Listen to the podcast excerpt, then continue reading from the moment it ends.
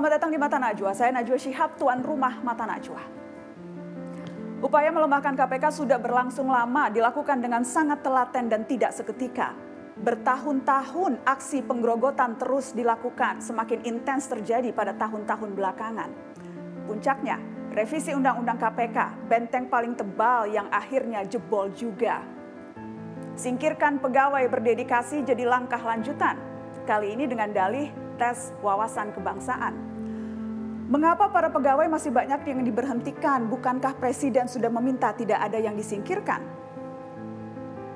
Inilah Mata Najwa, KPK, riwayatmu kini. Apa sih kok ketua KPK bisa atau setidak-tidaknya kami juga ya berkeinginan untuk menyingkirkan orang-orang yang bekerja baik.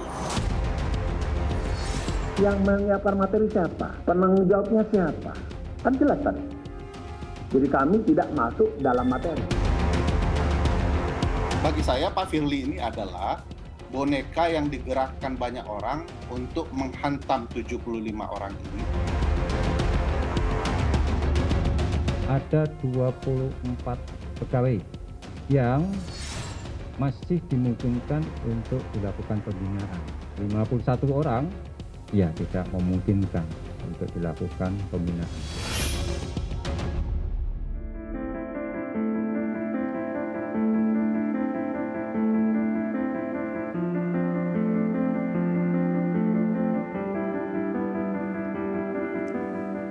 Satu pegawai KPK disingkirkan dan 24 pegawai lainnya yang tak lolos tes wawasan kebangsaan akan dibina. Ini keputusan rapat antara KPK, BKN, dan sejumlah lembaga terkait menindaklanjuti instruksi Presiden.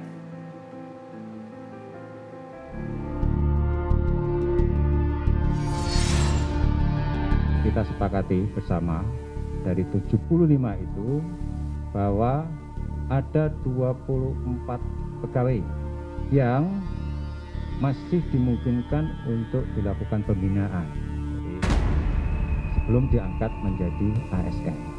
Sedangkan yang 51 orang ini kembali lagi dari asesor itu sudah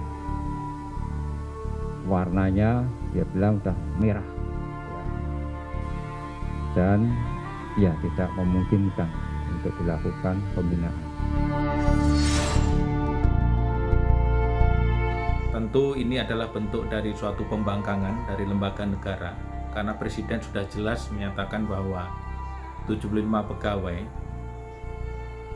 bisa dilakukan pembinaan, pendidikan kedinasan sehingga dia tidak harus menjadi keluar dari KPK dan dia bisa menjadi bagian dari pegawai-pegawai terbaik dari pemberantasan korupsi. Malam ini kita akan membahas riwayat KPK kini. Sudah hadir di Mata Najwa, saya perkenalkan Kasatgas Penyidik KPK Novel Baswedan. Selamat malam Bang Novel. Malam. Terima kasih sudah hadir di Mata Najwa. Saya juga mengundang mantan Direktur Pembinaan Jaringan Kerja KPK Sujanarko. Pak Koko, selamat malam. Malam. Uh, hadir juga pengajar Sekolah Tinggi Hukum Jentera, Bivitri Susanti. Bibip. Terima kasih sudah hadir. Dan saya mengundang politikus PDI Perjuangan Masinton Pasaribu. Bang Masinton, apa kabar? Ya, selamat malam Mbak Najwa. Terima kasih sudah hadir. Hari ini hadir juga di studio Mata Najwa 20 dari 75 pegawai KPK yang dinonaktifkan. Sebenarnya lebih dari itu yang berharap bisa bergabung dalam diskusi malam ini, tapi kami uh, harus memastikan protokol kesehatan tetap dijaga di studio Mata Najwa. Um, karenanya saya mau ke teman-teman dulu yang ada di uh, bangku penonton Mata Najwa. Saya ingin bertanya ke Bang Andre ada Bang Andre Nainggolan. Bang Andre, jadi uh, posisi Anda di KPK saat ini sebagai? Saya salah satu penyidik. Salah satu penyidik.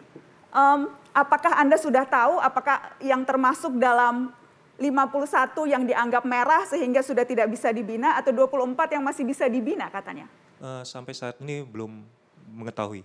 Anda belum tahu, Anda masuk yang kelompok 51 atau yang 24? Ya. Tapi sehari-hari Anda masih ke kantor? Ke kantor. Melakukan apa? Tidak ada, mungkin hanya membaca email dan lain-lain. Tidak tidak melakukan kegiatan uh, sesuai tugas fungsi sebagai penyidik. Padahal biasanya sebelum dinonaktifkan, tugas Anda itu meliputi apa saja? Uh, tentunya melakukan kegiatan penyidikan, menganalisis seperti menganalisis barang bukti, uh, melakukan pemeriksaan terhadap saksi dan tersangka dan lainnya. Saya boleh tahu satu, dua, tiga kasus yang saat ini Anda sedang tangani yang akhirnya tidak bisa Anda pegang karena Anda dinonaktifkan? Uh, terakhir yang sedang yang saya tangani adalah perkara bansos. Bansos yang melibatkan uh, Menteri Sosial? Ya. Itu yang Anda pegang? Ya. Dan karena Anda dinonaktifkan, Anda tidak bisa megang kasus itu? Ya. Rugi sekali rakyat Indonesia tidak bisa melihat kelanjutan dari kasus itu karena Anda dinonaktifkan. Baik, saya ingin ke uh, Nova Riza. Ya, Mbak, selamat malam Mbak Nana. Selamat malam Mbak Nova, terima kasih sudah hadir di studio Mata Najwa. Mbak Nova, Anda sudah tahu Anda termasuk yang akan disingkirkan atau yang akan masih bisa dibina? Sampai dengan saat ini belum Mbak Nana. Belum tahu? Belum. Feeling Anda yang mana Mbak? Uh, nggak tahu juga. Nggak tahu? Tapi mau 51 atau 24 saya rasa sih sama saja. Samanya karena?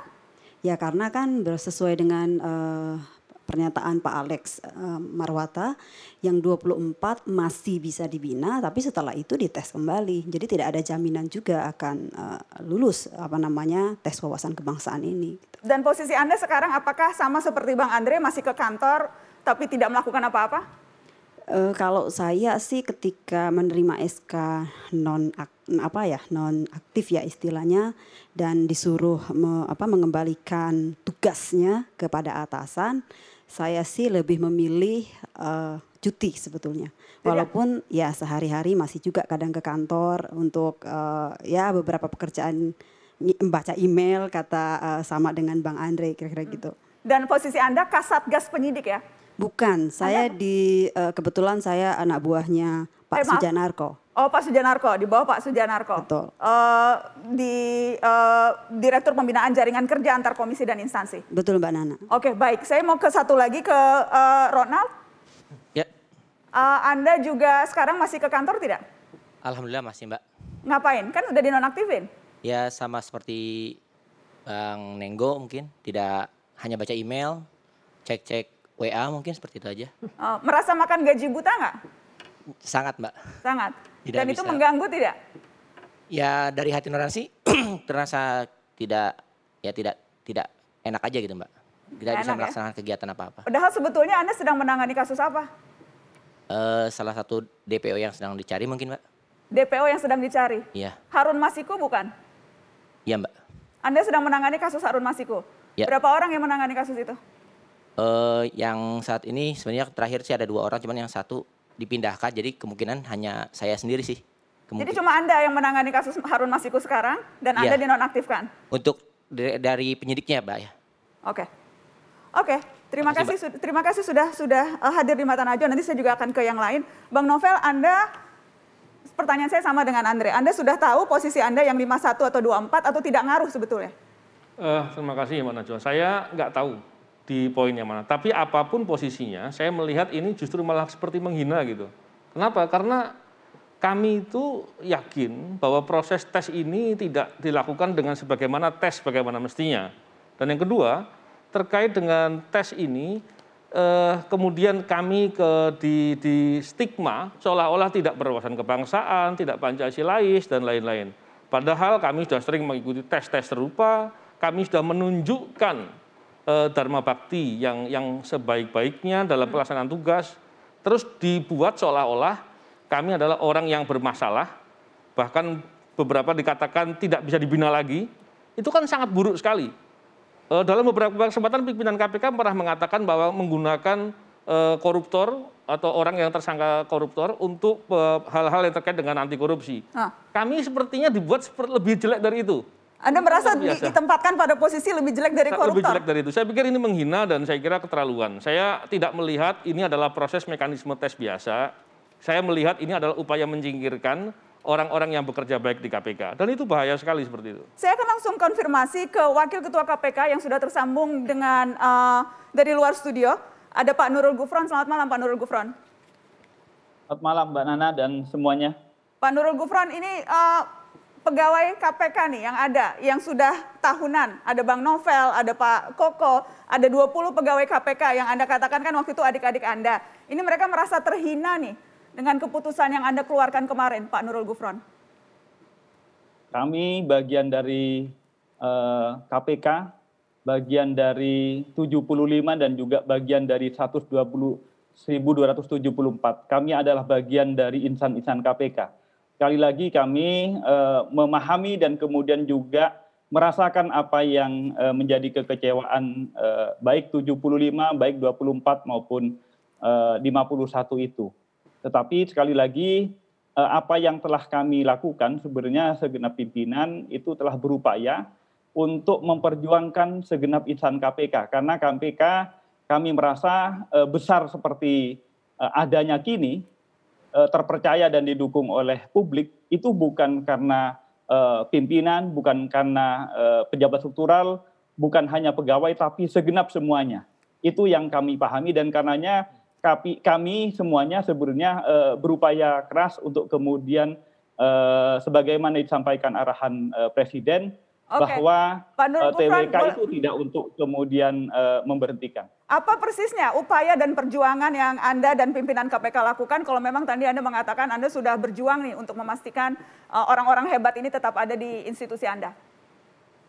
Ya sebagaimana uh, kami sampaikan, kami uh, mencoba di apa di acara kemarin rakor dengan uh, Kemenpan bersama BKN dan pimpinan KPK maupun LAN dan Kumham juga, kami me, me, me, meminta dan juga mengupayakan apa sih sebenarnya eh, indikator-indikator TWK tersebut kemudian mengakibatkan eh, adik-adik kami itu tidak tidak lolos lah begitu. Eh, tapi kemudian dibuka ya setelah dibuka kami membukanya tidak pada nama ya tapi pada kriteria pada indikator-indikator itu. Di indikator-indikator itu tersebut kami telah mengupayakan sehingga dari 75 ketika indikator misalnya indikator hijau dicabut nambah sedikit di indikator kuning dicabut eh, nambah lagi. Itu itu proses yang yang yang eh, yang kami telah lakukan. Tapi memang faktanya karena karena eh, apa teman-teman BKN juga merasa memiliki ini syarat yang harus dipenuhi begitu Dan Baik, kami Pak Gufron saya ingin tahu kan 51 disebut sudah merah, tidak mungkin lagi dilakukan pembinaan. Jadi apa itu artinya merah? Merah itu apakah artinya radikal atau subversif atau artinya uh, tidak tidak berintegritas, tidak setia Pancasila. Merah itu apa Pak Gufron? Ya sebagaimana uh, sebelumnya mungkin uh, apa uh, kepala BKN ataupun juga Pak Yusuf uh, wakil wakil BKN menyampaikan. Jadi sebetulnya bukan kami ya dari BKN yang menyampaikan itu ada kriteria pertama mulai dari pemahaman, keyakinan sampai kepada nilai begitu. Itu yang uh, yang beliau sampaikan dan kami mencoba mencoba me, me, me, me, menafsir ulang, menafsir kembali bahwa uh, itu nilai-nilai yang menurut kami uh, perlu kemudian di, di, dikoreksi begitu. Iya, jadi apa lagi, Pak? Karena Anda belum menjawab pertanyaan saya Pak Nurul Gufron dengan segala hormat. Jadi merah itu artinya apa? Kan Anda kan rapat dari jam 9 sampai jam 3 sore ya. Dan Anda katakan Anda memperjuangkan. Ya. Jadi indikatornya saja standar merah itu apa ya Pak? saya saya kira begini karena kapasitas saya sebagai uh, wakil pimpinan KPK sementara yang memiliki wewenang untuk menjelaskan tentang merah kuning hijaunya itu adalah asesor jadi saya berharap uh, narasumbernya dari asesor atau BKN begitu saya ingin ingin tapi KPK kan usernya ya Pak KPK Kenapa? user kap, ya asesornya BKN KPK user nah. pegawainya pegawai KPK yang Benar. dirugikan Benar. juga KPK saya ingin tahu apakah Benar. anda tidak ada anda tidak tidak tidak bisa menjelaskan merahnya itu apa? Itu pertanyaan yang sangat sederhana menurut saya, Pak. Lah ya bukan, tapi tentang merah api itu artinya kuning apa dan hijau itu sekali lagi itu ranah uh, asesor. KPK adalah user sebagaimana kementerian-kementerian lainnya ketika rekrutmen, ketika kemudian peningkatan karir itu uh, asesornya, asesor asesmennya ke BKN. Oke, jadi Kami KPK pasrah, pasrah terserah saja, pasrah bongkokan kepada BKN. Kita akan lanjutkan setelah pariwara, Pak Nurul Gufron, saya akan uh, berikan kesempatan juga teman-teman yang Anda perjuangkan, tadi Anda sebutkan, untuk bertanya langsung ke Anda. Setelah pariwara, tetap di Mata Najwa.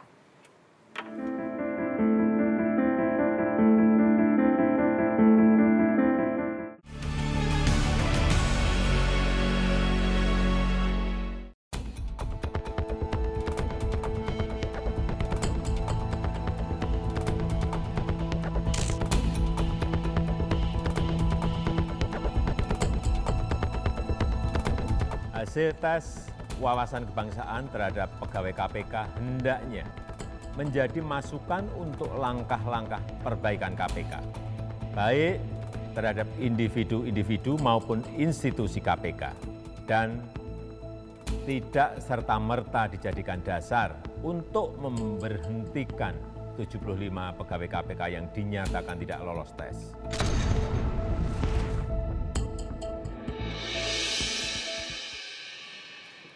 KPK riwayat mungkin nih, bagaimana riwayat KPK? Saya mau bertanya ke mantan Direktur Pembinaan Jaringan Kerja Antar Komisi dan Instansi KPK yang sudah 17 tahun bekerja di KPK baru pensiun minggu lalu, tetapi sekarang statusnya uh, dinonaktifkan karena tidak memenuhi syarat, karena disebut tidak lolos tes wawasan kebangsaan.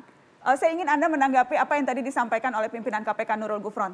Yang pertama saya lihat uh, pimpinan KPK tidak paham ini terkait dengan sistem rekrutmen ini. Ada kemungkinan juga pimpinan KPK itu dikibulin sama BKN dan kemungkinan juga BKN dikendalikan oleh orang lain. Kenapa? Yang pertama harusnya sistem rekrutmen seperti ini, sistem seperti ini dari awal itu melibatkan kesekjenan KPK dalam konteks menye, menyepakati metodologi jenis pertanyaan dan tujuan dari assessment. Dan itu tidak dilakukan. Dan itu tidak dilakukan. Jadi ini nggak paham. Saya lihat Pak Gufron pun nggak paham terkait dengan apa yang harus dilakukan. Hanya user tadi katanya. Ya saya lihat nggak paham. Beliau tuh nggak paham apa yang harus dikendalikan, apa yang harus dimonitoring, apa yang harus dievaluasi. Oke. Okay. Yang kedua, saya juga curiga dengan Kang Bima Haria karena saya udah riset terkait dengan tes psikometri ini. Tes psikometri ini eh, kalau kita untuk pemirsa Kang Bima Arya ini adalah kepala BKN. Kepala BKN. Ya. Saya itu asesor juga. Saya asesor, asesor kompetensi.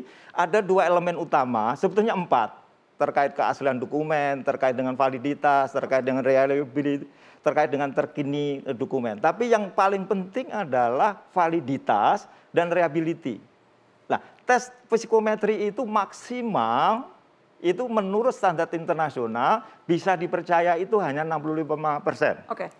Bisa dibayangkan Mbak Nana, dengan tingkat akurasi, dengan tingkat reliability yang hanya 65 persen, saya bersama 51 orang itu sudah difonis seperti teroris, seperti pasukan separatis. Bisa dibayangkan kejamnya, tidak mengertinya, atau ini kalau sengaja ini kejam. Tapi kalau rela dikendalikan orang lain, BKN harusnya diberi sanksi. Anda ya. dua kali menyebut dikendalikan orang lain. Siapa yang mengendalikan ini? Ini kan eh, publik tahu ini. Di awal-awal setelah proses seleksi selesai, Ketua BKN menyatakan tidak tahu pertanyaannya. Pak Cahyokumolo, Menpan juga menyatakan tidak tahu pertanyaannya Pimpinan KPK juga menyatakan tidak tahu pertanyaannya. Peserta tes bertanya terhadap wawancara tidak ngaku siapa dia. Nggak ada yang ngaku. Asalnya dari mana, jabatannya apa, tujuan tes apa. Nggak dijawab itu. Jadi kita itu seperti berhadapan dengan hantu. Terus terang ini ini sangat kejam ini. Pak Nurul Gufron, silakan ditanggapi Pak.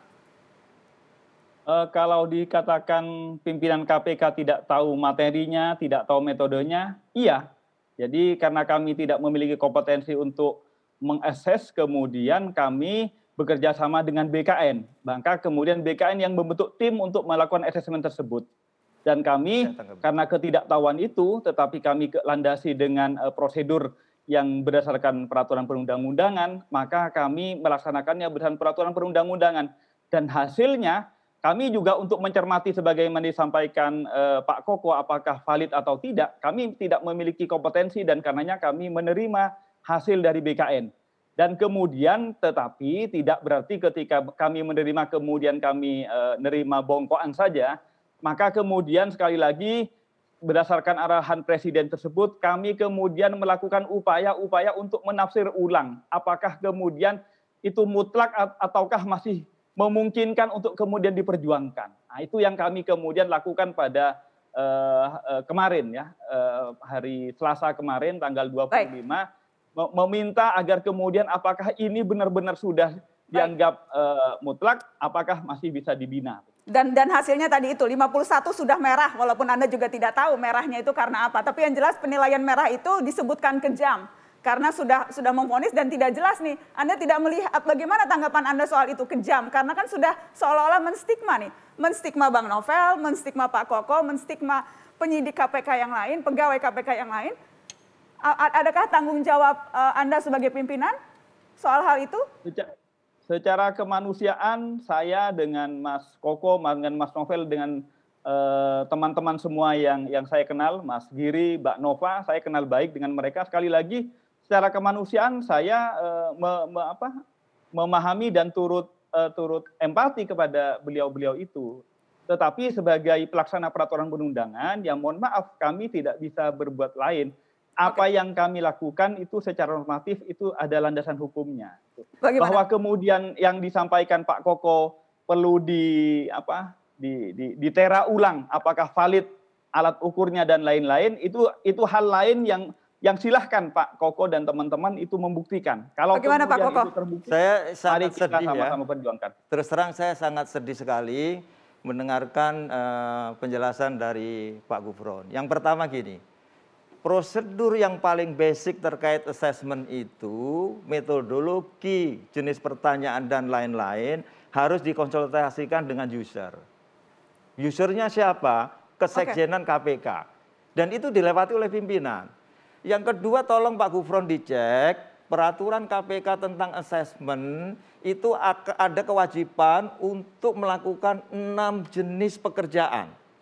Mulai dari tes tertulis, mulai bikin IC, Baik. mulai melakukan FGD, mempresentasikan uh, tulisan dan lain-lain. Dan itu ditabrak semua karena diserahkan oleh BKN hanya dengan metode tiga cara. Tertulis, IC, dan wawancara. Okay. Jadi dari prosedur ditabrak, assessment dari awal nggak pernah dikonsultasikan dengan dengan uh, user dalam hal ini KPK yang dibekali oleh sekjen dan dan gini, Pak Gubernur harus paham juga, KPK itu e, lembaga non struktural. Lembaga non struktural okay. itu penanggung jawab pegawai ada di kesekjenan, bukan okay. di pimpinan. Ini semua tanggung jawab sekjen itu dilewati. Saya khawatir, terus terang di sini saya nyatakan, Pak Gufron itu diperalat oleh ketua. Yang Pak Gufron sendiri nggak paham. Itu berbahaya Pak. Jadi Bapak harus pelajari secara detail aturan internal. Kalau mereka tidak uh, ada berusaha untuk menyerang internal KPK, Pak Gufron harus mempertahankan. Saya sedih terus terang mendengar pernyataan Pak Gufron karena tidak paham. Lah kalau tidak paham bagaimana bisa melakukan Baik. monitoring evaluasi gitu. Kita akan lanjutkan Pak Gufron. Saya ingin Anda menjawab itu setelah pariwara. Apakah Anda dan pimpinan KPK yang lainnya diperalat oleh Ketua KPK Firly Bahurli? Jawabannya setelah pariwara saya tunggu tetap di sini.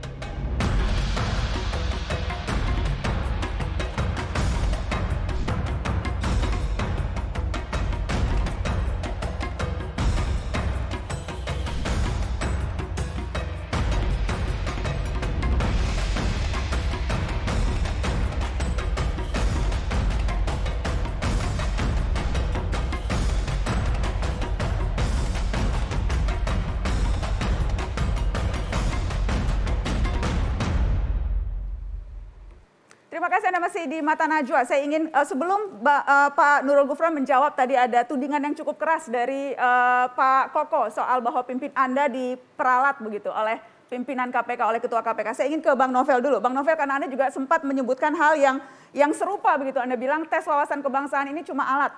Orang yang nggak lulus sudah ditarget. Anda ya. bilang ini akal-akalan pimpinan KPK untuk menyingkirkan pegawai KPK yang memang sudah ditarget. Apa landasan Anda melontarkan tudingan itu? Ya, saya melihatnya dari dua perspektif, Mbak Najwa. Yang pertama adalah tadi yang dikatakan Pak Gufron bahwa ini ada aturan perundang-undangan. Aturan perundang-undangan yang mana? Dalam Undang-Undang Nomor 19 jelas kok peralihan. Dalam PP-nya juga peralihan. Kemudian pada saat dibuatkan Perkom sebagai aturan pelaksananya, itu dalam pembahasan di awal-awal dikatakan bahwa semangatnya adalah mempermudah, mempercepat dan tidak merugikan pegawai sebagaimana hal yang dikatakan oleh pemerintah dan DPR. Oke. Ini yang selaras. Dan kemudian kami malah menduga, kami meyakini ada penyelundupan norma dalam Perkom yang disampaikan. Kenapa saya katakan penyelundupan? Karena dilakukannya di akhir, bukan dalam pembahasan. Dan itu dilakukan pada saat akan ada sinkronisasi dengan Kemenkumham. Itu yang kami dapat dari kawan-kawan. Dan itu dilakukan oleh? Oleh pimpinan KPK. Spesifiknya Ketua KPK? Saya meyakininya begitu. Dan saya nggak tahu apakah uh, Pak Gufron ikut, saya nggak tahu. Cuman poinnya adalah itu menjadi hal yang menjadi masalah. Kalau terus kemudian hal yang dimasukkan dengan tiba-tiba itu dianggap sebagai peraturan perundangan yang dipakai untuk dipegang, masalah buat saya. Oke, kalau yang kedua, ah.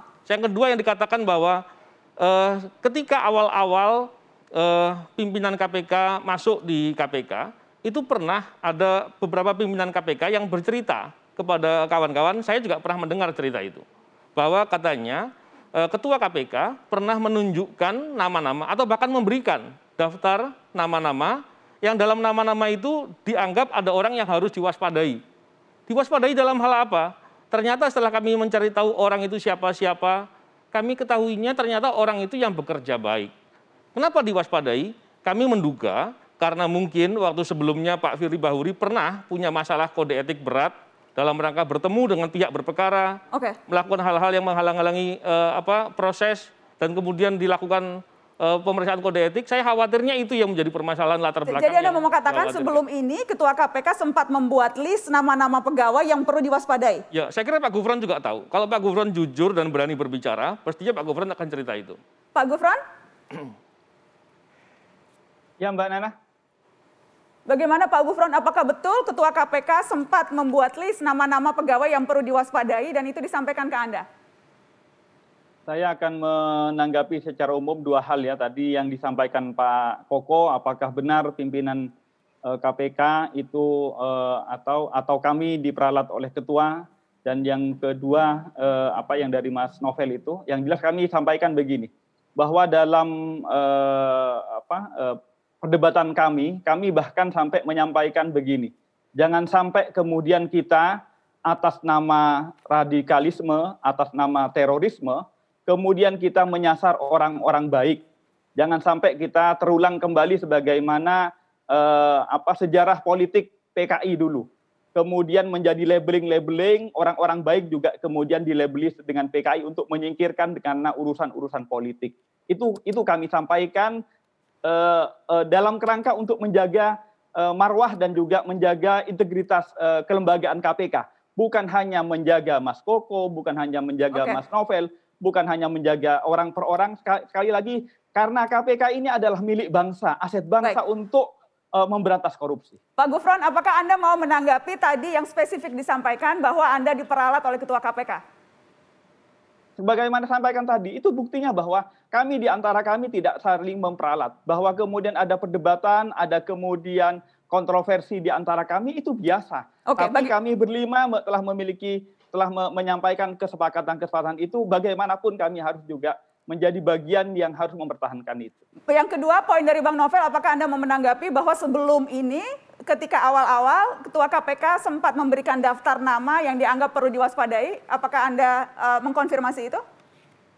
Karena pertanyaannya kepada saya, sekali lagi saya menyatakan saya tidak pernah disampaikan seperti itu. Tidak pernah disampaikan. Baik, saya ingin, uh, karena ada juga di studio Mata Najwa yang hadir, Kasatgas Penyelidik KPK, Bang Harun Arashid. Saya ingin uh, meminta tanggapannya spesifik soal itu untuk uh, mengkonfirmasi apa yang disampaikan oleh Bang Novel. Karena kalau di, katanya kan harus lebih dari satu orang nih kalau saksi. Bang Harun, Anda pernah mendengar itu tidak?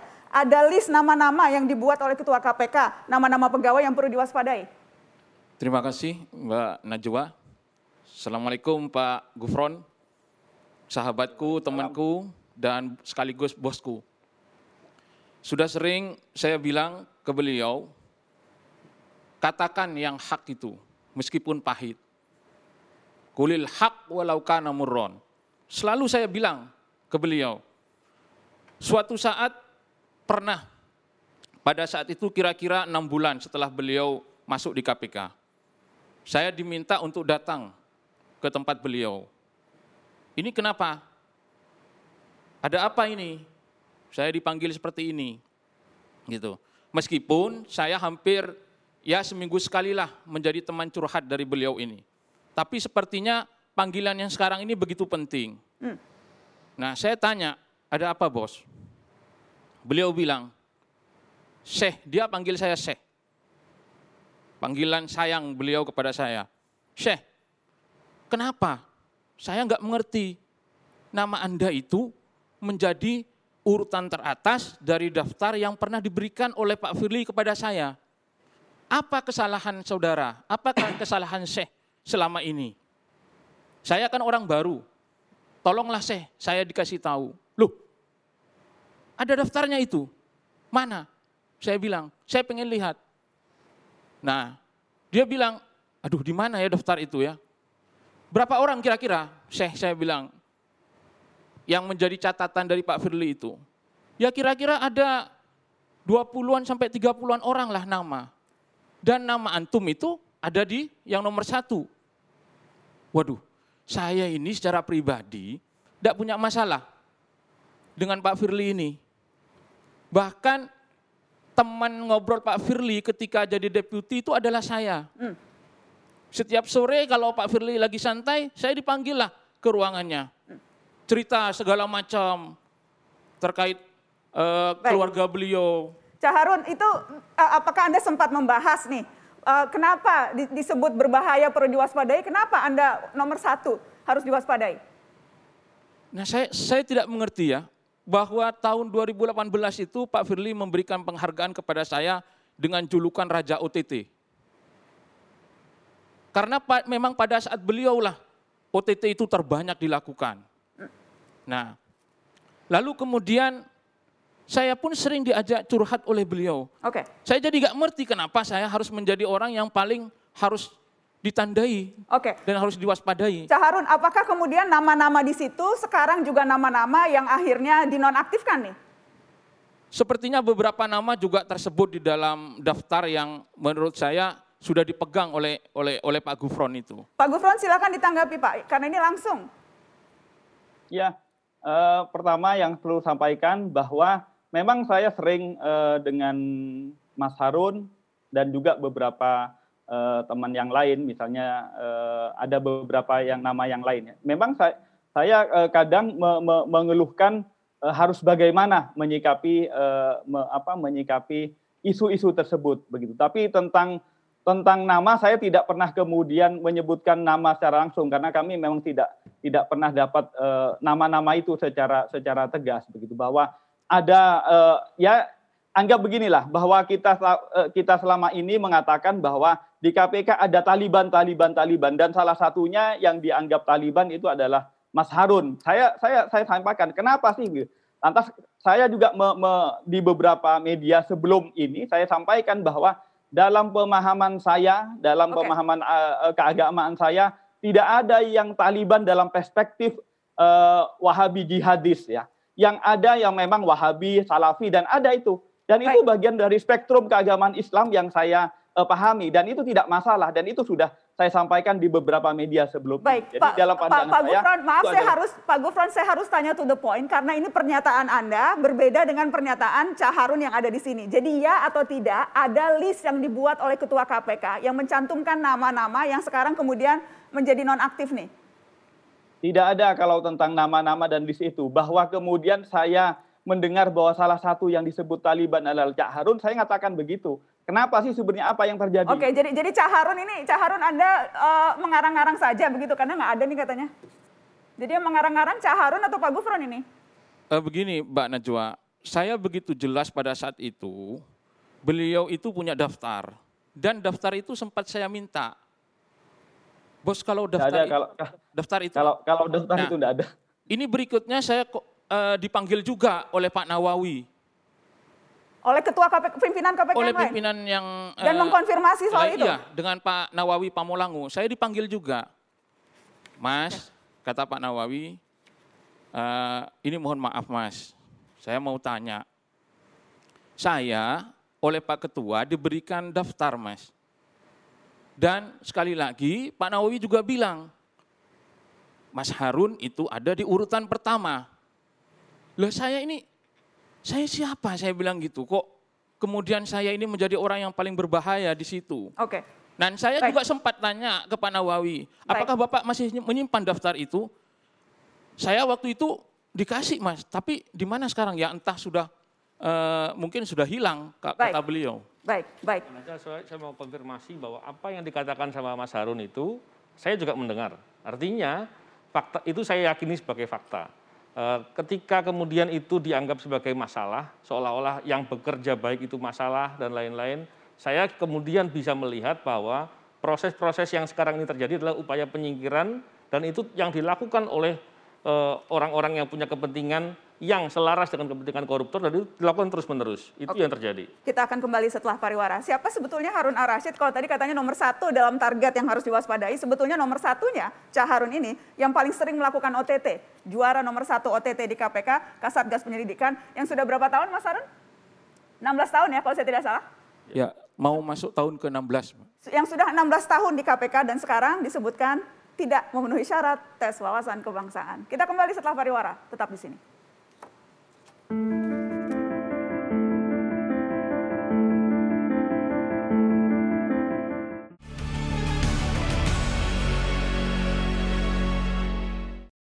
belas dari 75 pegawai yang tak lolos tes wawasan kebangsaan di KPK adalah penyidik. Novel Baswedan Novel dikenal terengginas mengusut banyak kasus. Saat ini ia tengah menangani kasus suap Tanjung Balai yang menjerat penyidik KPK dari Polri, Stefanus Robin 47 dan Wali Kota Muhammad Syahrial. Novel juga turut menyidik kasus suap benih lobster yang menyeret Edi Prabowo. Novel juga mengusut kasus korupsi simulator SIM yang menyeret mantan Kakor Lantas Polri, Irjen Joko Susilo. Tak cuma itu, Novel turut menyidik kasus suap penanganan perkara di Mahkamah Konstitusi yang menyeret Akhil Mokhtar dan korupsi IKTP yang menjerat Setia Novanto. Ambarita Damanik Sama dengan Novel, Damanik juga terengginas mengusut banyak kasus. Bekas perwira polisi ini kini tengah mengusut kasus suap Tanjung Balai dan suap benih lobster.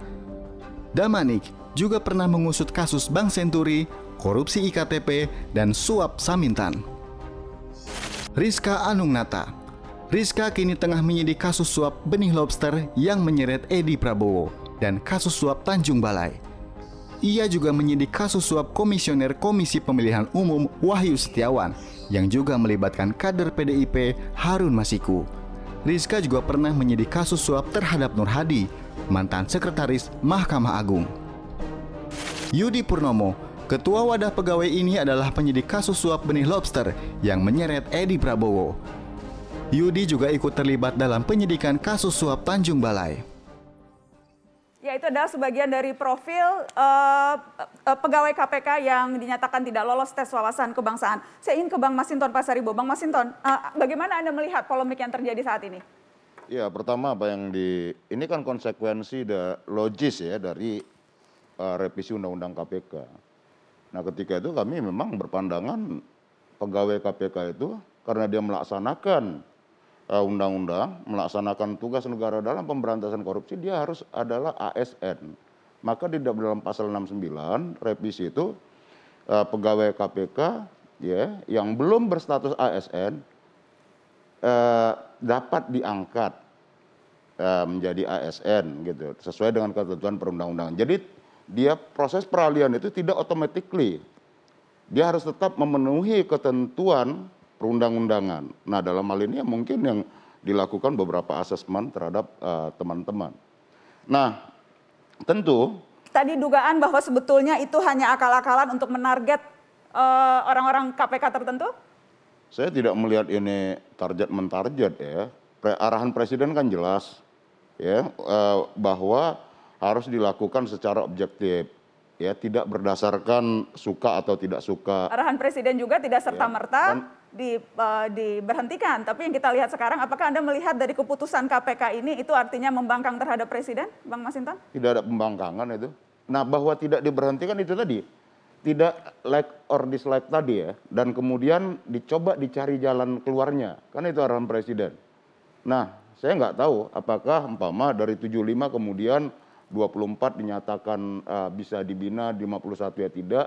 Apakah itu sebagai sebuah jalan keluar atau mungkin ya uh, jalan keluar lainnya juga mungkin bisa ditawarkan menjadi uh, apa dalam undang-undang ASN itu kan unsurnya itu PNS dan uh, pegawai pemerintah dengan perjanjian kerja. Kalau yang kita dengar kemarin spesifik 51 sudah tidak bisa lagi bergabung dengan KPK karena sudah lampu merah katanya statusnya. Menurut ya. Anda itu bukan bentuk pembangkangan terhadap instruksi Presiden yang menyebutkan bahwa tidak serta-merta bisa diberhentikan? Saya tidak melihat itu pembangkangan. Ya, karena sudah dilakukan kan. Tahapan tadi itu dari 75 kemudian eh, ternyata ada 24, kemudian 7 apa 51 dianggap tidak memenuhi syarat. Nah, kemudian itu yang saya katakan tadi apakah ya mungkin aja masih bisa dicari formulanya okay. untuk dalam status ASN tadi begitu. Atau memang sama sekali sudah tidak bisa ya teman-teman juga mungkin ya. Saya mungkin kita agak berbeda tapi mohon maaf bisa kan uh, daripada ini gaduh-gaduh di apa ya ini kan bisa diajukan proses uh, gugatan apa segala macamnya. Dan itu kan uh, apa oh. semua masih memungkinkan. Bagaimana B Fitri Ya, pembangkangan itu kan artinya kalau sudah ada perintah dari atasan, kemudian tidak dilaksanakan. Kalau menurut saya ini jelas pembangkangan, karena BKN itu jelas di bawah presiden, KPK pun sekarang menurut Undang-Undang 19 2019 di bawah presiden juga. Jadi sebenarnya dua-duanya sudah melakukan pembangkangan, itu satu. Kemudian yang kedua juga perlu kita lihat, tadi saya kira penting itu Bang Masinton bilang, ini kan tidak lepas dari Undang-Undang 19, itu dia soalnya jadi tolonglah kita semua jangan melihat ini seperti orang-orang yang ya seperti kata Bang Masinton tadi bawa aja ke PT UN. Oh ini bukan soal kepegawaian. Ini adalah soal pemberantasan korupsi.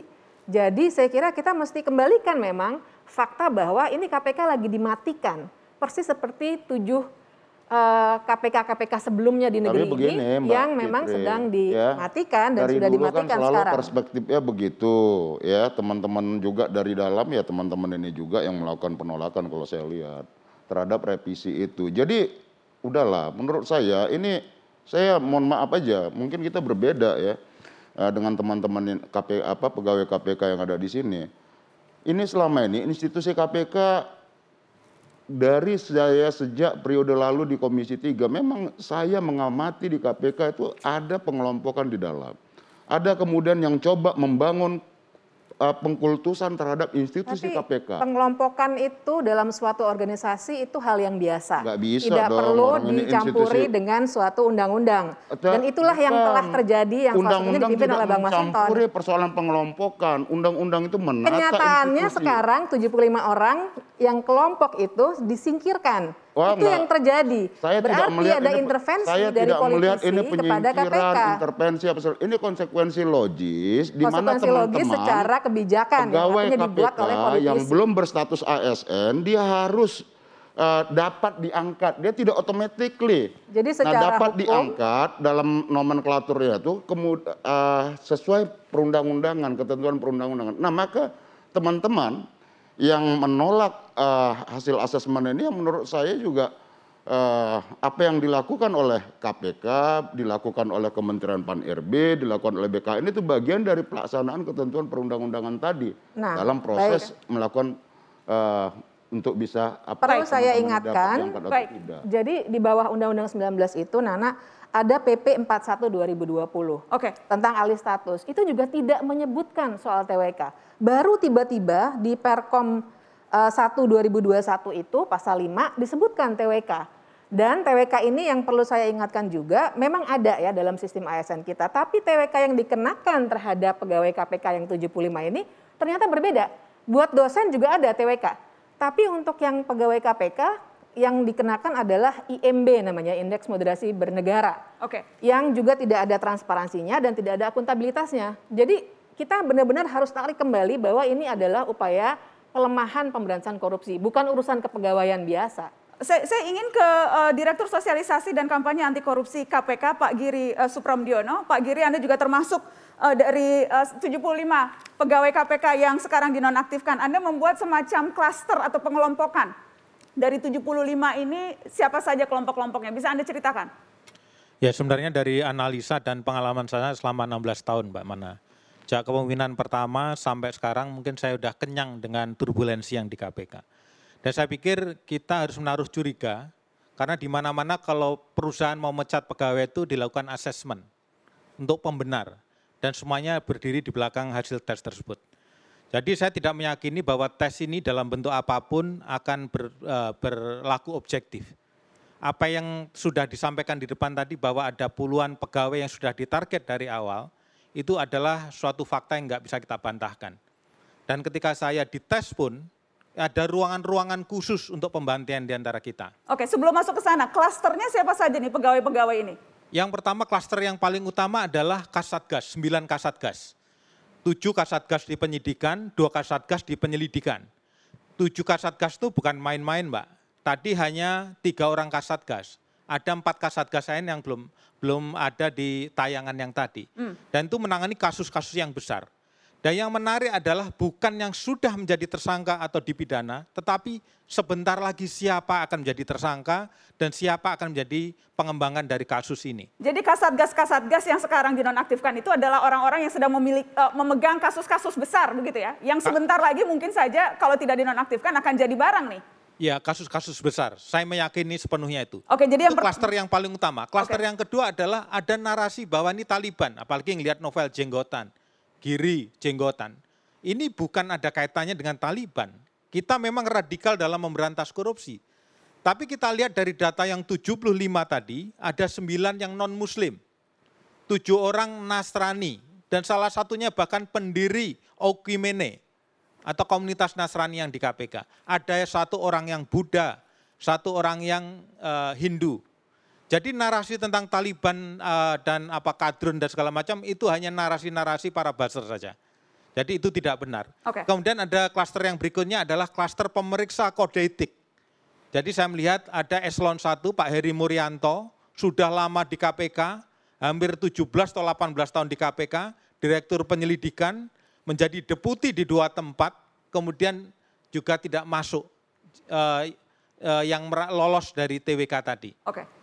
Jadi saya lihat, saya analisa, oh ternyata di zaman beliaulah pemeriksaan terhadap ketua KPK, terhadap dugaan pelanggaran kasus berat, dan juga di uh, di zaman uh, beberapa orang di sana, selain uh, Pak Heri ada pemeriksa uh, kode etik, ada juga bahkan admin yang saya dengar, uh, ngapain kamu kok masuk sini? Saya hanya mengantarkan surat pelanggaran kode etik.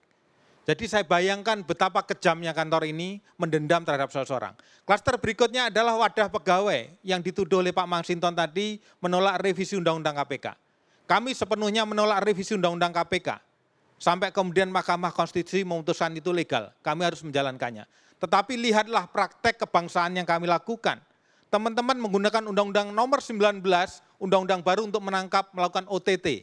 Dua menteri, empat bupati, kepala daerah, dan lain-lain. Okay kami adalah pelaksana undang-undang, walaupun kami masih melakukan judicial review, kami melaksanakan undang-undang tersebut. Baik, kita akan uh, break, kita harus lanjutkan. Setelah ini saya akan berbincang dengan salah satu kasatgas penyidik yang sedang memegang kasus besar. Apakah ada hubungannya kasus yang sedang ia pegang dengan keputusan pimpinan KPK untuk menonaktifkannya dari pegawai KPK? Setelah pariwara kita akan bahas.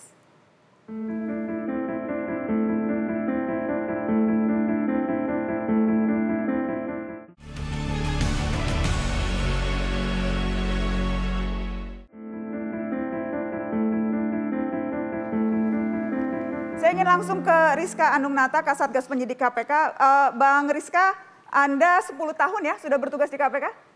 Ya, 10 tahun Mbak Nana. 10 tahun, dan Anda tadi kita sempat lihat profil Anda, Anda menangani kasus-kasus seperti misalnya IKTP, PLN, begitu ya, kasus uh, Nur Hadi, uh, itu termasuk yang Anda tangani? Atau ada tambahan-tambahan kasus lain yang selama ini Anda pegang, kasus-kasus besar Bang Rizka? Ya, di antaranya itu semua. Termasuk kasus Harun Masiku? Uh, untuk kasus Harun Masiku eh, saya hanya terlibat pada saat penyelidikan atau OTT-nya.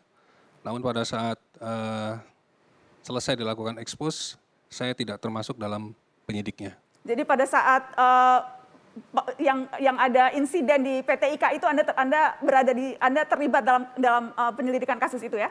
Ya, itu tim saya yang di sana. Oke, apakah Anda memang menduga ketidaklulusan Anda ini terkait dengan kasus-kasus yang Anda tangani? Uh, kalau saya pribadi menduga itu, karena apa? Pada saat uh, telah dilakukan tes ini, uh, beberapa perkara memang tidak bisa saya lakukan sama seperti rekan-rekan yang lain uh, datang ke kantor, ngecek email, ya sedikit saya memberikan masukan kepada tim yang sifatnya uh, masukan dan saran, tapi tidak bisa memerintah sebagaimana ketika masih aktif. Hmm. Uh, apakah selama ini ada hambatan dalam Anda menyelidiki berbagai kasus-kasus uh, besar yang Anda tangani ini? Uh, beberapa ada, masalah pemanggilan, masalah expose dan sebagainya. Namun uh, kita tetap berpegang teguh terhadap uh, alat bukti ketika kami merasa itu cukup ya kita sampaikan pada saat expose. Hambatannya uh, itu berupa apa misalnya? Ada seperti apa? Ya, ada beberapa yang kita panggil uh, tidak diakomodir, kemudian ada beberapa laporan hasil perkembangan penyidikan yang uh, disposisinya uh, bermacam-macam, yang pada intinya ya, tidak bisa dilanjutkan. Anda 10 tahun bertugas memegang kasus-kasus besar dan sekarang dinyatakan tidak lolos tes wawasan kebangsaan. Bagaimana ya. itu? Anda melihatnya bagaimana? Menanggapinya seperti apa, Bang Rizka? Ya sama seperti yang lain, saya menilai ini uh, suatu bentuk penghinaan kepada saya dan keluarga saya. Saya uh, dari dulu saya sudah uh, melakukan berbagai tes ini, mulai dari masuk akademi kepolisian, kemudian uh, beberapa tindak uh, tingkatan pendidikan yang saya lakukan, sampai dengan uh, memutuskan untuk mengundurkan diri dan mengabdi kepada KPK. Kemudian ketika dipaksa atau diminta oleh undang-undang untuk menjadi PNS lagi, ya karena itu sudah menjadi suatu ketentuan saya ikuti. Namun kenyataannya uh, tes yang dilakukan kemarin uh, beberapa pertanyaan yang diajukan kepada saya uh, menurut saya tidak ada hubungannya sama sekali dengan tugas dan tanggung jawab saya sebagai penyidik. Apa misalnya Bang Rizka pertanyaan-pertanyaan yang aneh menurut Anda? Uh, singkat saja ada dua yang saya masukkan di hati saat itu. Yang pertama ketika asesor saya menyampaikan bahwa saya memfollow uh, Instagram seorang ustadz ya. Dan uh, disampaikan bahwa ustadz ini adalah orang yang sering mengkritik pemerintah. Apa tanggapan saudara? Saya jawab bahwa uh, ustadz ini uh, ketika mengkritik mungkin pemerintah juga tidak anti kritik.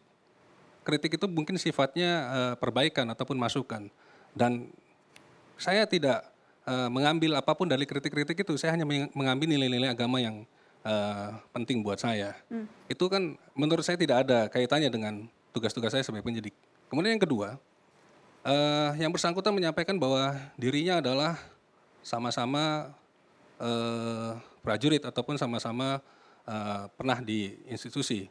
Dan saya sampaikan, uh, dia menyampaikan kepada saya sama seperti Anda dulu di uh, tempat dinas yang yang lama, Anda kan pasti sering melakukan perintah-perintah yang dari pimpinan untuk menghentikan atau membelokkan suatu kasus. Apa yang Anda lakukan? Saya sampaikan bahwa saya dulu tidak pernah melakukan itu. Ada beberapa perintah, cuman saya tidak lakukan. Kemudian dia tetap mengotot asesor, uh, tetap mengotot asesor saya. Ya kita kan sama-sama prajurit, dulu juga pernah seperti itu. Sampai akhirnya saya okay. uh, eh, berdebat dan saya sampaikan mungkin Anda pernah melakukan itu, tapi saya tidak. Kemudian Baik beliau menyampaikan juga bahwa okay. gimana nanti di pada saat di KPK ketika anda e, diperintahkan untuk menghentikan suatu kasus atau membelokkan suatu kasus apakah anda mau melakukan karena anda seorang PNS sekarang saya sampaikan bahwa e, saya saya rasa PNS atau tidak PNS sama saja berlakunya okay. namanya kebenaran juga harus tetap ditegakkan dan tegas saya sampaikan ketika saya melakukan itu ya memang harus ada beberapa eh, syarat-syarat uh, yang harus dilakukan. Misalnya kita menghentikan penyidikan, harus ada syarat-syarat formil material yang harus dilakukan. Dan saya sampaikan bahwa saya pernah menghentikan SP3 di KPK karena tersangkanya meninggal dan itu saya lakukan. Tapi beberapa hal lain apabila tidak uh, memenuhi syarat formil dan material, tegas saya katakan saya tidak mau melakukan itu. Baik, terima kasih Bang Rizka. Saya ingin ke uh, Mbak Ita Hoiria yang juga uh, pada pengalamannya melakukan uh, tes wawasan kebangsaan mendapatkan pertanyaan-pertanyaan yang janggal. Bahkan Anda melapor ke Komnas Perempuan, betul ya Mbak Ita? Uh, ya, saya uh, mengalami uh, pertanyaan yang cukup aneh saat itu. Uh, ditanya tentang status pernikahan, kemudian apakah saya punya pacar saat itu. Uh, kemudian lebih dalam lagi kalau pacaran ngapain saja. Dan ditanya juga uh, apa aliran agamanya. apa aliran agama? Iya. Hmm, Anda menjawab apa itu Mbak Ita? Saya saat itu menjawab saya NU. Apakah yang dimaksudkan Anda menduga memang pertanyaannya itu bertanya organisasi keagamaan? Uh, itu ada pertanyaannya lagi, uh, ikut organisasi apa? Uh, saya tegaskan bahwa sejak saya masuk di KPK, uh, saya harus uh, melepaskan identitas atau keterlibatan saya di organisasi mana pun. Anda melapor ke Komnas Perempuan, apakah karena pertanyaan-pertanyaan itu? Pacaran ngapain aja dan sebagainya? Uh, pertama, saya um, itu berdasarkan pengalaman yang saya uh, hadapi ya. Tapi di satu sisi banyak rekan-rekan saya yang juga uh, mendapat uh, pertanyaan yang lebih parah dari saya gitu. Dan saya pikir ini menjadi presiden yang cukup buruk uh, apabila uh, instrumen untuk uh, rekrutmen abdi negara ternyata ada uh, insiden yang tidak menyenangkan seperti ini. Apa misalnya yang lebih buruk? Pertanyaan-pertanyaan yang diajukan. Ada rekan saya yang ditanya, e, kamu kalau disuruh lepas jilbab bagaimana? Atau ditanya, e, pilih mana antara Pancasila dengan Al-Quran? Atau ada yang ditanya, e, kenapa belum menikah, e, sedangkan adiknya sudah? Gitu. E, ada lagi yang ditanya kenapa alasan uh, bercerai, sedangkan uh, yang yang peserta yang ditanyai itu masih ada trauma dan sampai ke trigger dan menangis di saat sesi wawancara tersebut. Hmm. Dan karenanya Anda merasa itu sudah uh, di luar uh, apa namanya Anda melapor ke Komnas Perempuan karena ingin memastikan ini tidak terjadi tidak terjadi pada uh, organisasi yang lain begitu? Ya. Oke, okay, oke. Okay. Saya ingin ke Pak Hotman Tambunan. Pak Hotman Tambunan, Anda uh, apa yang pengalaman yang Anda alami pada saat tes uh, assessment, Pak? Kalau dengan saya nampaknya tidak banyak ya, karena pertanyaan-pertanyaan kepada saya juga bersifat normatif saja. Hmm. Anda pendiri uh, Oikumene ya Pak, Perkumpulan Kebaktian Orang Kristen yang ada di KPK? Ya, saya sebagai pendirinya tahun 2005. Uh, ketika kencang sekali narasi-narasi yang menyudutkan KPK dengan dengan tudingan Taliban dengan tudingan radikalisme, dengan tudingan uh, apa namanya garis keras dan sebagainya. Anda sebagai uh, pendiri Perkumpulan Kebaktian Orang Kristen bagaimana menanggapinya, Pak? Menurut saya itu tidak benar bahwa uh, tes ini dalam rangka untuk membebaskan KPK dari isu-isu radikalisme, talibanisme dan segala macam. Karena pergaulan kami sehari-hari di KPK itu biasa saja mengedepankan sifat-sifat yang pluralisme. Bahkan kalau kita lihat pimpinan KPK periode yang lalu, di sana itu kan ada Pak Saud Situmorang, orang Kristen juga, ada Pak Alex Marwata, orang Katolik juga, kemudian ada Ibu Basaria, itu juga orang Kristen. Bahkan banyak juga pejabat di KPK itu adalah orang Kristen. Misalnya Pak Pahala Nenggol adalah deputi, sekretaris jenderal sekarang adalah orang Kristen juga.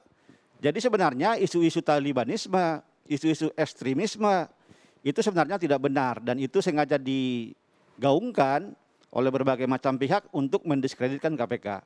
Karena setiap hari kami bergaul dalam melakukan pekerjaan, tidak ada itu yang namanya talibanisme, tidak ada itu yang namanya diskriminasi dan segala macam, semua diperlakukan dan semua berjalan dengan konteks pluralisme. Baik, kita harus break. Setelah ini kita akan lanjutkan lagi Mata Najwa. Tetap di sini.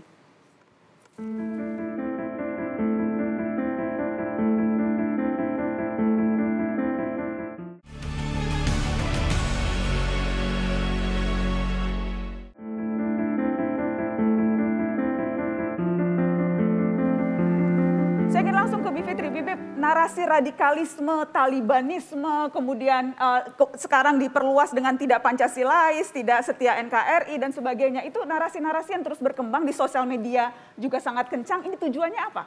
Iya, jadi saya kira kita harus bedakan antara narasi Taliban dan lain sebagainya itu dengan uh, menggagalkan kerja-kerja efektif KPK selama ini. Jadi sebenarnya yang tengah terjadi dan ini semua saya kira harus kita sadari nih ya di satu sisi ada narasi yang Taliban tidak Pancasilais dan segala macam, tapi sebenarnya tujuan sebenarnya dari semua upaya penyingkiran ini adalah memberangus KPK karena dia sudah lumayan efektif mengacak-acak orang-orang yang tadinya kita bisa bilang di untouchables, sekarang sudah bisa ditangkap oleh KPK. Nah, jadi eh, para politisi kemudian menggunakan narasi ini untuk bersembunyi Para ya. politisi ya. Anda bilang? Oh iya, karena kan kita ingat kebijakannya itu yang membuat asal muasalnya adalah undang-undang, kemudian PP gitu. Jadi kita harus kembalikan ke situ lagi. Jadi saya kira masyarakat jadi terkecoh seakan-akan betul ada Taliban dan lain sebagainya, tapi sebenarnya ada maksud tersembunyi untuk Bang Masinton, Anda KPK. percaya dengan isu Taliban ada Taliban di KPK? Saya tuh orang yang nggak mau mendikotomikan eh, Taliban dan lain-lain ya. Terus kemudian waktu pilpres juga saya nggak pernah masuk dalam ranah dikotomi cebong kampret itu karena itu eh, pembelahan. Tapi isu-isu Anda Anda me- menyadari bahwa itu isu yang kerap ditudingkan ke KPK, Anda juga menangkap itu kan? Iya, tapi saya mendengar itu iya. Tapi saya Anda percaya tidak itu? eh, apa? Saya tidak masuk ke dalam ranah itu apakah benar atau tidak kar- karena itu cuman stigma yang diciptakan buzzer ya. Itu itu itu, itu pertarungan di buzzer. Kami politisi nggak pernah itu Oh jadi itu buzzer-buzzer saja tuh yang ramai itu. ada Taliban di KPK atau apa itu kami nggak pernah. Dan itu tidak benar menurut Anda? Nah jadi ya itu memang stigma buzzer yang dilakukan dari dulu ya cebong, kampret, Taliban apa segala macam. Nah Oke. jadi menurut saya, saya tadi nanggapin bahwa pokok kehancuran KPK atau apa seperti yang disampaikan Mbak Fitri tadi itu, ini yang menurut saya narasi yang keliru. Revisi itu dianggap menghancurkan apa segala macam. Tidak ada seperti itu. Agenda pemberantasan korupsi itu adalah pembangunan sistem. Ya, kalau kemudian pada masa awal-awal kita ingin katanya sok terapi apa segala macam penangkapan, iya, Oke.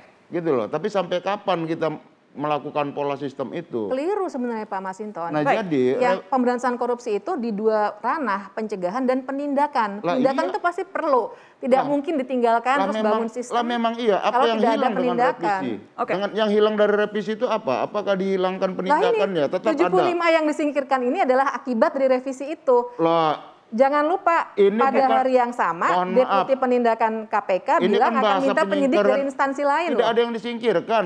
Yang tidak lolos iya. Mana ada penyingkiran? Nah, di Undang-Undang KPK itu jelas kok di pasal 69 itu dapat diangkat. Tidak automatically. Nah, kalau kemudian Tidak ada tidak lulus ya tidak lulus. Nah, Tapi tidak lulusnya tidak pernah dijelaskan apa yang membuat mereka tidak Saya ingin lulus. lempar Pak Koko bagaimana? Misalnya gini, saya tahu Bang Masinton kerap kali juga mengatakan kan cuma 75, cuma dalam tanda kutip. Masih ada 1.200 eh, sekian lagi anggota KPK yang lolos. Yang nggak lolos cuma 75 ini yang memang yang memang tidak berkualitas begitu kan. Kemudian kan ada suara-suara seperti itu. Saya begini Mbak, kita udah harus hilangkan ini ya, maksud saya kegaduhan-kegaduhan ini. Kita terlalu menganak emaskan persoalan ini. Ya, energi bangsa ini ditarik dalam ranah yang menurut saya persoalan yang yang apa persoalan lain juga sangat banyak. Nah, kenapa saya katakan begitu tadi? Ya memang ini ada fakta bahwa selama ini ada pengelompokan di dalam KPK itu fakta yang selama ini kami sampaikan publik tidak ada yang percaya itu. Berarti Pak Saya Masinton menyampaikan- mengakui Talibanisme dong. Tadi katanya nggak mengakui. saya nggak pernah persoalan Pengelompokan atau- ini kenapa nih? Pengelompokan orang bandel begitu ya Pak itu ya? itu tidak bisa disampaikan bahwa kemudian ini Oke. kita stigma Taliban. Saya nggak pernah ya menyampaikan itu. Nah, ah, saya menyatakan bahwa sejak awal saya pimpinan saya ikut dalam pansus angket penyelidikan. Ada persoalan memang di dalam KPK. Apa Baik. yang dan kemudian ini muncul sekarang Saya ingin kasih lempar ke Pak Koko untuk menanggapi. Bagaimana Bang Masinton tadi? Ya kalau saya nggak heran juga dengan Bang Maxinton, itu sangat konsisten untuk tidak suka dengan KPK. Itu dari dulu. Jadi saya wajar aja. Itu. Tapi tolong dipahamilah. Saya melihat prosesnya ini sangat tidak akuntabel dan transparan. Pak Koko, t- bisa tidak eh, Anda menanggapi? Karena kan ada suara-suara cuma 75, 1.200-nya yang lain lolos. Kenapa sih 75 ini kalau tidak lolos ya sudah akui saja. Kan ada suara-suara seperti itu. Bagaimana menanggapinya? Sederhana aja, yang ditangani itu kalau mau diberi background lebih detail, itu ada beberapa parpol besar loh. Jadi parpol besar itu kekuatannya juga besar. Ini yang menjadi masalah serius. Yang kedua, Tapi begini ini bukan juga, Pak. Biar dulu, Bang bias di publik maksud saya.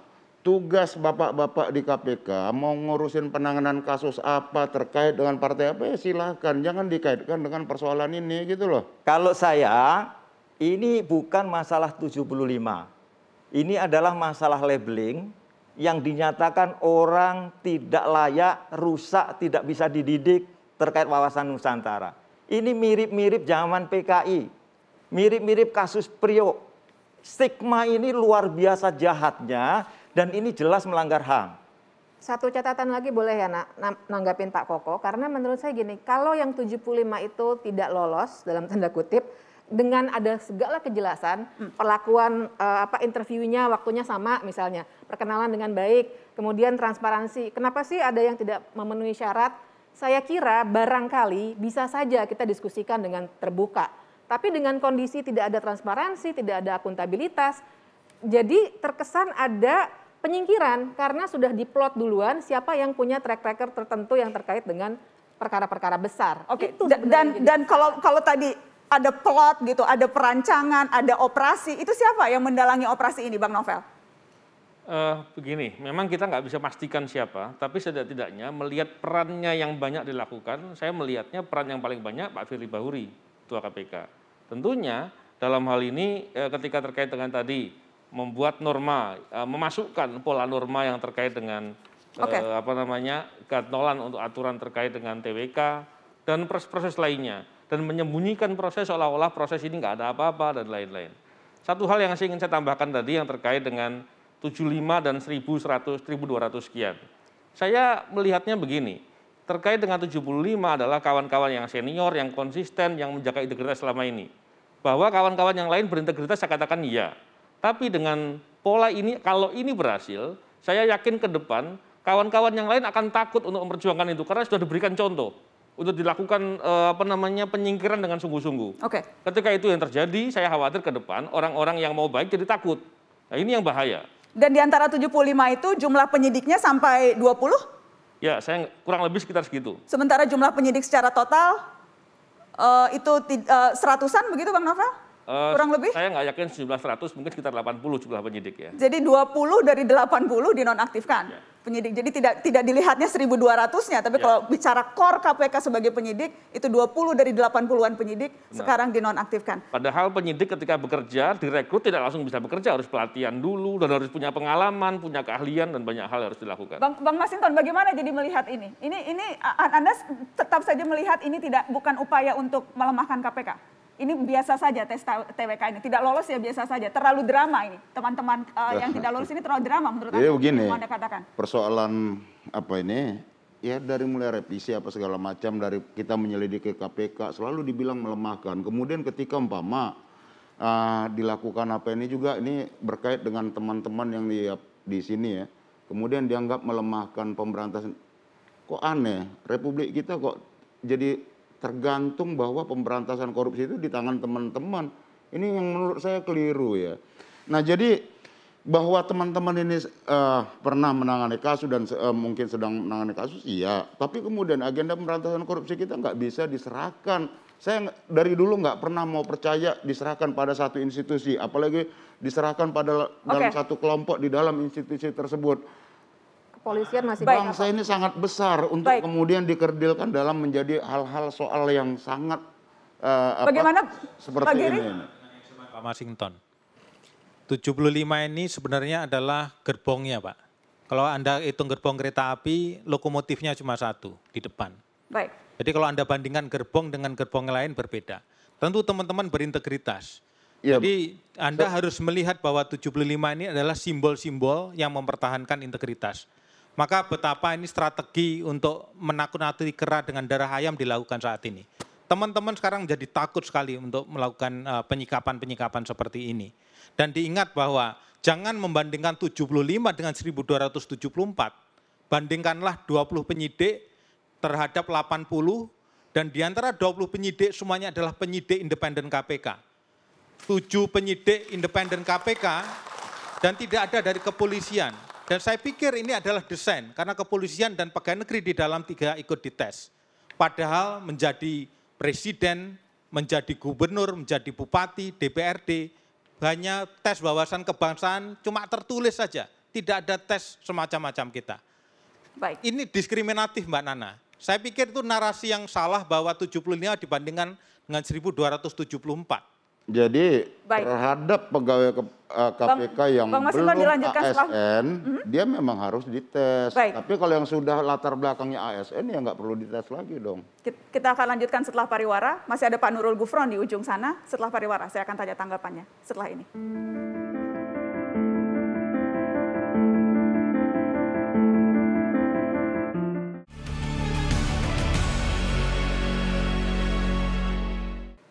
Saya ingin langsung ke Wakil Ketua KPK Pak Nurul Gufron. Pak Nurul Gufron, apakah uh, malam ini atau uh, dalam waktu dekat Anda akan membuka siapa dari pegawai KPK yang masuk 51 yang sudah tidak bisa dibina lagi dan mana 24 yang uh, akan dibina oleh uh, BKN dan KPK, Pak? Ya, setelah ini uh, setelah kami melakukan rapat hasilnya sudah ditentukan karena kami tidak menentukan nama ya hanya kriteria pada saat itu. Kemudian nama-namanya itu akan muncul dan di SK-kan oleh uh, Sekjen KPK. Nama-namanya tapi sudah ada karena kan sudah dideliberasi uh, sudah rapat panjang Selasa kemarin. Jadi nama-namanya sudah ada ya, Pak? Sudah, tetapi kami tidak membahas nama pada saat itu ya. Jadi kami membatas kriteria, kemudian terimplementasi pada nama-nama tentu iya. Apakah misalnya Bang Novel Baswedan masuk yang 51 tidak bisa dibina atau 24 yang bisa dibina, Pak? Saya tidak eh, me, apa tidak membaca dan tidak mengetahui nama per nama karena kita tidak membahas nama pada saat eh, di BKN bersama Kemenpan. Oke, jadi ini sekarang teman-teman ini eh, kapan mereka akan tahu nasib mereka, Pak? Mudah-mudahan secepatnya, mudah-mudahan minggu ini Sekjen dapat menyampaikan eh, SK tersebut. Oke, dan khusus untuk yang tidak bisa dibina lagi yang tadi masuk kategori merah begitu ya sudah tidak mungkin dibina. Mereka sampai 1 November masih akan jadi pegawai KPK setelah itu goodbye begitu ya Pak? Keputusannya begitu. Jadi kami hanya menyampaikan keputusan bersama Kemenpan RB dan juga eh, BKN dan sampai 1 November teman-teman yang nanti akan goodbye di November ini juga tidak boleh melakukan apa-apa hanya duduk-duduk manis di KPK begitu Pak? Sebenarnya eh, penyerahan tugas itu artinya bukan tidak bekerja, tetapi kemudian uh, tugas pokoknya sebenarnya di, di konstruksi kami itu adalah untuk pejabat-pejabat struktural. Tetapi kemudian uh, karena nganggap dianggap takut diskriminasi, kemudian kepada semua yang TMS. Jadi semuanya nanti sampai November akan uh, tidak melakukan apa pun penyidik-penyidik senior ini. Baik, saya ingin ke teman-teman pegawai KPK Uh, nama-namanya belum tahu nih, apakah teman-teman masuk yang 24 yang masih bisa dibina atau 51 yang akan goodbye di bulan November. Tapi kalau Anda masuk di jajaran yang 24, masih akan dibina nih. Mau tidak? Enggak. Ini pelecehan dan penghinaan bagi kita, Mbak. Lebih baik kita dipecat daripada harus dibina lagi. Teman-teman yang lain juga seperti itu? Saya juga bertekad dengan kawan-kawan yang sudah 75 itu, siapa pun di antara yang 75 itu terpilih menjadi 24, kami akan tolak itu semua. Dan kami akan terus berjuang melawan kezaliman dan ketidakadilan ini. Yang lain bagaimana? Sum Jadi tidak tidak tidak mau dibina. Kenapa? Tidak merasa pembinaan itu melihatnya seperti apa? Penghinaan Karena kami gitu. ini sudah lulus, Mbak. Melebihi lulus. Jadi mungkin passing grade-nya bukan passing grade bawat, mungkin terlalu baik bagi mereka sehingga kita tidak diluluskan. Yang kami takutkan adalah kita salah mendidik generasi depan. Bahwa beginilah ketidakjujuran tidak dihargai di Republik ini. Dan itu menyedihkan sekali. Pak Masinton bilang ini hanya penindakan. Tetapi mereka menghilangkan orang-orang yang membangun sistem. Saya ketua yang membangun sistem-sistem politik bersama Pak Koko. Menambah pendanaan parpol. Tapi kita disingkirkan juga. Ini bukan sekedar tentang penindakan. Orang bangun sistem disingkirkan. Orang mendidik disingkirkan dan 16 tahun membangun berani jujur hebat, sekarang kaos ini menjadi berani, berani jujur pecat. Dan ini adalah kemunduran bagi bangsa ini. Gimana teman-teman? Setuju. Saya menambahkan Mbak Najwa ya. Jadi eh, saya itu kan namanya sudah ada di situ. Di antara 75 itu. Kalau saya terpilih menjadi 24, saya sudah terlanjur dinista. Martabat saya, keluarga saya, bagaimana itu saudara-saudara saya di kampung ya, punya pesantren-pesantren, ya, saya sendiri juga punya pesantren. Bagaimana dengan santri-santri saya? Saya sudah dicap radikal. Kan tadi kriterianya tiga ya.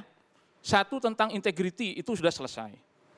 Tentang netralitas, semua partai saya hajar. Sekarang kan tinggal kriteria radikalisme. Persoalannya itu. Dan itu terjawab ketika kemudian Sebelum proses kemudian saya diwawancara itu, ada dua orang datang ke tempat saya. Dia tanya sama santri-santri itu, diajarin apa? Sama Pak Kiainya itu diajarin apa? Jadi Anda mau katakan Anda sebelum ini sudah diintai begitu? Jelas. Siapa yang mengintai Anda, Pecah Harun? Uh, saya nggak tahu, cuman saya dapat laporan dari para santri maupun dari tetangga saya bahwa ada orang nanyain ini, Pak Haji ini kalau di pesantrennya ngajarin apa, kalau di masjid ngajarin apa, hmm. di mana martabat saya? Sementara saya mengisi khotib di mana-mana, okay. khotib Jumat segala macam. Loh, mana mau orang? Saya kemudian berceramah terkait dengan kebangsaan. Baik. Hei, cintalah kepada negara ini. Sementara di jidat saya itu sudah ada cap radikalisme, anti Pancasila, anti NKRI. Di mana? Saya mau meletakkan itu. Belum lagi pesantren-pesantren. Baik. Uh, saudara-saudara saya di kampung. Oke, saya lihat Pak Hotman angkat tangan singkat saja Pak karena saya sudah harus tutup. Penutup Anda Pak, silakan singkat saja. Baik, jadi sebenarnya ini terkait dengan kesetiaan pada Pancasila dan Undang-Undang Dasar 45, NKRI, dan Kebinekaan Tunggal Ikaan. Yang di mana untuk KPK itu sangat rumit sekali. Nah kalau kita melihat misalnya undang-undang yang ada, misalnya tentang Undang-Undang nomor 7 tahun 2017 tentang pemilu. Bahwa ada juga syarat kesetiaan dan ketaatan kepada empat pilar berbangsa tadi untuk calon DPR, DPRD tingkat 1, DPRD tingkat 2, wakil presiden dan presiden. Begitu juga dengan calon gubernur, wakil gubernur, bupati dan wali kota. Jadi Anda mau mengatakan seharusnya semuanya itu ikut tes wawasan kebangsaan juga? Karena memang mereka itu hanya diisyaratkan dengan surat pernyataan saja untuk mengukur kesetiaan dan ketatan mereka kepada termasuk Bang Masinton harus termasuk ikut. Bapak Masinton dia itu hanya diukur dengan Baik. surat pernyataan terhadap Pancasila dan pilar-pilar berbangsa yang tadi harusnya diukur semua dengan tools yang, digu, yang digunakan oleh BKN. Demikian Pak Najwa. Baik, terima kasih banyak teman-teman sudah hadir di Mata Najwa malam hari ini. Terima kasih Pak Koko, Bang Novel terima kasih, Bang uh, Mbak Bibip dan Bang Masinton terima kasih sudah hadir. Pak Nurul Gufron terima kasih sudah bergabung dari jauh di Mata Najwa. KPK, riwayatmu kini, nasibmu, KPK, oh KPK. Terima kasih sudah menonton teman-teman, selamat malam, sampai jumpa.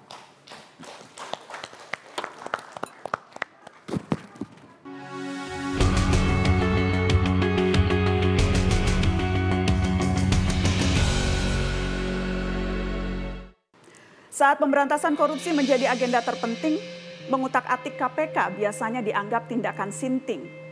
Sekarang zaman telah berganti. Anti korupsi tak dinilai penting lagi, dianggap tak segenting polarisasi. Jangan heran pelemahan KPK bisa berlangsung gampang. Tak ada kekuatan politik yang serius menghadang. Semua faksi politik terang-terangan ikut menyetujui yang seakan menolak, tak sungguh-sungguh coba menghalangi.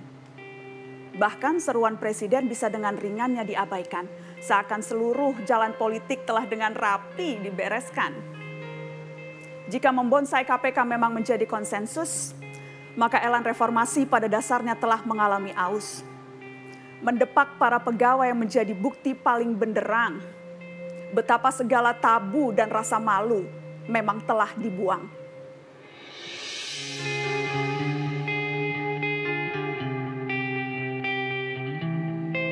Dengarlah nyanyi sunyiku Bait risauku Rindu terpendamku Menyala dalam hayatku Duka padamu Duka padaku Saling lebu menghalau awan